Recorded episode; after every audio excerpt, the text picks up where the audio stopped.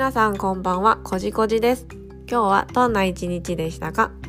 私は今朝はハプニングから始まった一日でした。娘が新学期新学年が今週の火曜日から始まったのですが、学校給食はまだ始まっていないんですよね。で給食は来週から始まる予定なんですけれども、えっと、今、えっと、学校が終わってからは学童に行ってるのでお弁当を持たせないといけないんですよね。そして昨晩炊飯器を朝にご飯が炊けるように時間をセットして炊飯器をかけたのですが朝起きてみると炊飯器の蓋がパッカンと開いてるんですよね。そしてしゃもじをしゃもじを刺してみると上の方がなんか硬いんですよねどうやら夜中に猫たちが運動会をしていたみたいで炊飯器の上に乗った子が蓋を開けてした開けてしまったみたいなんですよね。なので今日の娘のお弁当はおかずだけのお弁当になってしまいました。あの炊飯器がの蓋が開いたままの光景を見た時はちょっとびっくりしちゃいました。でも娘にお弁当どうだったと聞いたら別にあれでいいよと言ってくれたのでまあ良かったです。それでは、えっと、今日は簡単な邪気の払い方と美容面で美髪綺麗な髪についてのお話をしようと思います。髪の主成分はタンパク質ですね。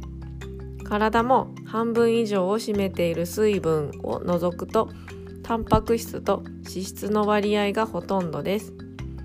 水分は約62%と半分以上を占めておりタンパク質は16%脂質は15%残りがミネラルや糖質という割合です。これは体重60キロの成人の場合です。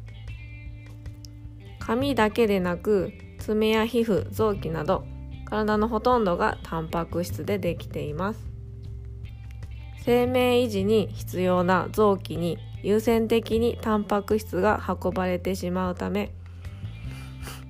髪の毛に栄養が届くのは一番最後になってしまいます。それにより髪の毛が栄養不足となってしまい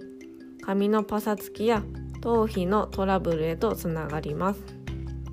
ですので良質なタンパク質を意識して摂ることを心がけましょう。また髪は悩みやストレスの影響を強く受けるところでもあります。辛労が重なると髪がパサついたり抜け毛が多くなったり一夜で白髪になったりということすらあります。疲れを感じている時こそ念入りなヘアケアをするといいと思います。風水的な視点からですと美容院で傷んだ毛先を切り落とすあ切り落とす行為は邪気を落とす邪気を払うという意味合いがあります。健康で良い気を帯びた髪を育てるという意味でも定期的に美容院に通いプロの方に日頃自分では洗いきれない不浄の気をしっかり落としてもらいさらに頭皮をマッサージしてもらうことで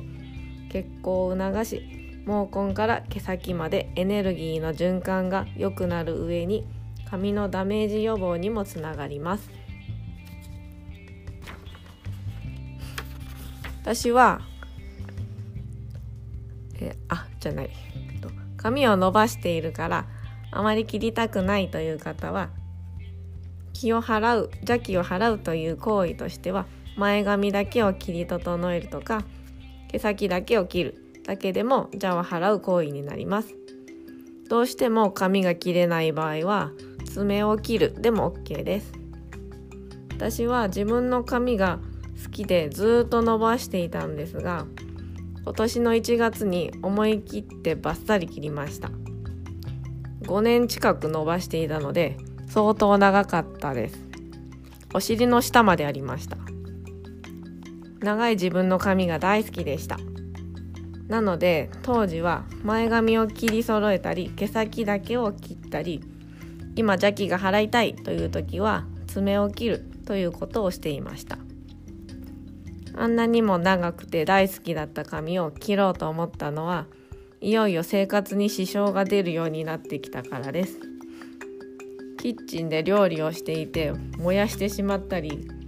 寝転がってエクササイズをしていると自分で踏んだり頭の上で一つにまとめてポニーテールを作ると髪がまとめられたところがめちゃくちゃ重くてすごい引っ張られる感じがあったので今年はショートと決めてバッサリ切りました、まあ、今のはちょっとした余談のお話です。私は使用する櫛やブラシは天然素材のものを愛用していて椿の櫛を使っています。頭皮に当てた感じが優しいので気に入っています。ただ少し残念なのが脱衣場洗面台があるのが家の西の方位なんです。西は金の方位。金の金属のエレメントの方位なので陰陽五行説でいう木とあ金と木は相国の関係にあるので西の方位に置く木素材の櫛は割とすぐに欠けてしまうというところがちょっと残念です。金属は木を切り倒すという意味合いです。櫛は欠けたまま使っています。でも風水をはじめ陰陽五行ですとかそういう視点を持っているとそういう出来事がなるほどなとかあだからかとか気づかされたりすることが多いので面白いなって思うんですよね。今回の音声は邪気の払い方と美髪についてのお話でした今回も最後までこの音声を聞いてくださりどうもありがとうございますこの音声が面白かったとか役に立ったと感じた方は是非フォローしてみてください。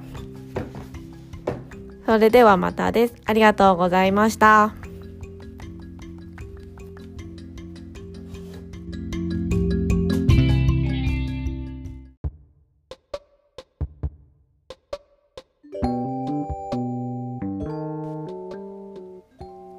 皆様こんばんは、こじこじです。今日はどんな一日でしたか？私は今日はちょっとお仕事お休みいただいて以前から受けている講義の勉強会に行ってきました。今まで同じ内容を2度受講したんですけれどもとても奥が深くて少しでも多くのことを腑に落としたいので何回も同じ講義でも繰り返し聞いて勉強することで自分のものにしていきたいと思って今日は今日も参加させていただきました。何の勉強かと言いますと心と体の土台づくりについての勉強です。具体的には東洋医学をはじめ西洋医学食や栄養素の働き呼吸法や潜在意識の中の思い込みの発見などといった多方面いろいろな角度や切り口から見る体の症状やアプローチの仕方などについて勉強しています。